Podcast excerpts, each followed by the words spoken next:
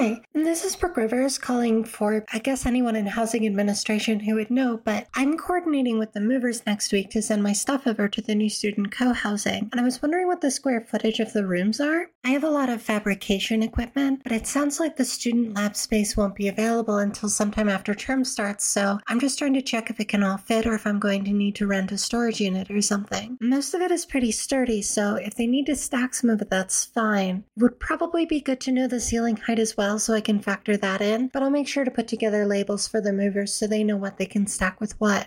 Oh, also, do you. Next message.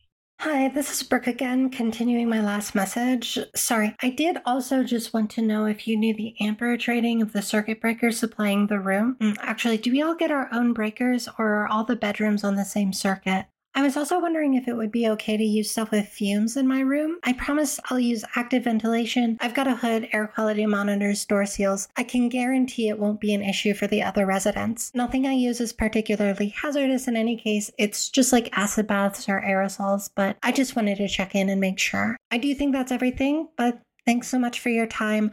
I'm looking forward to seeing the new campus. Bye.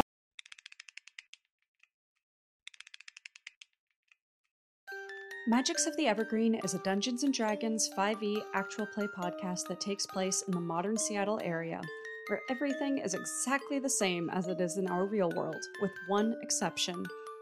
Magic is real, and everybody knows it. Join our players as they enter the newly renovated Pacific Northwest Academy of Magic and begin a university experience that even a magician could consider extraordinary.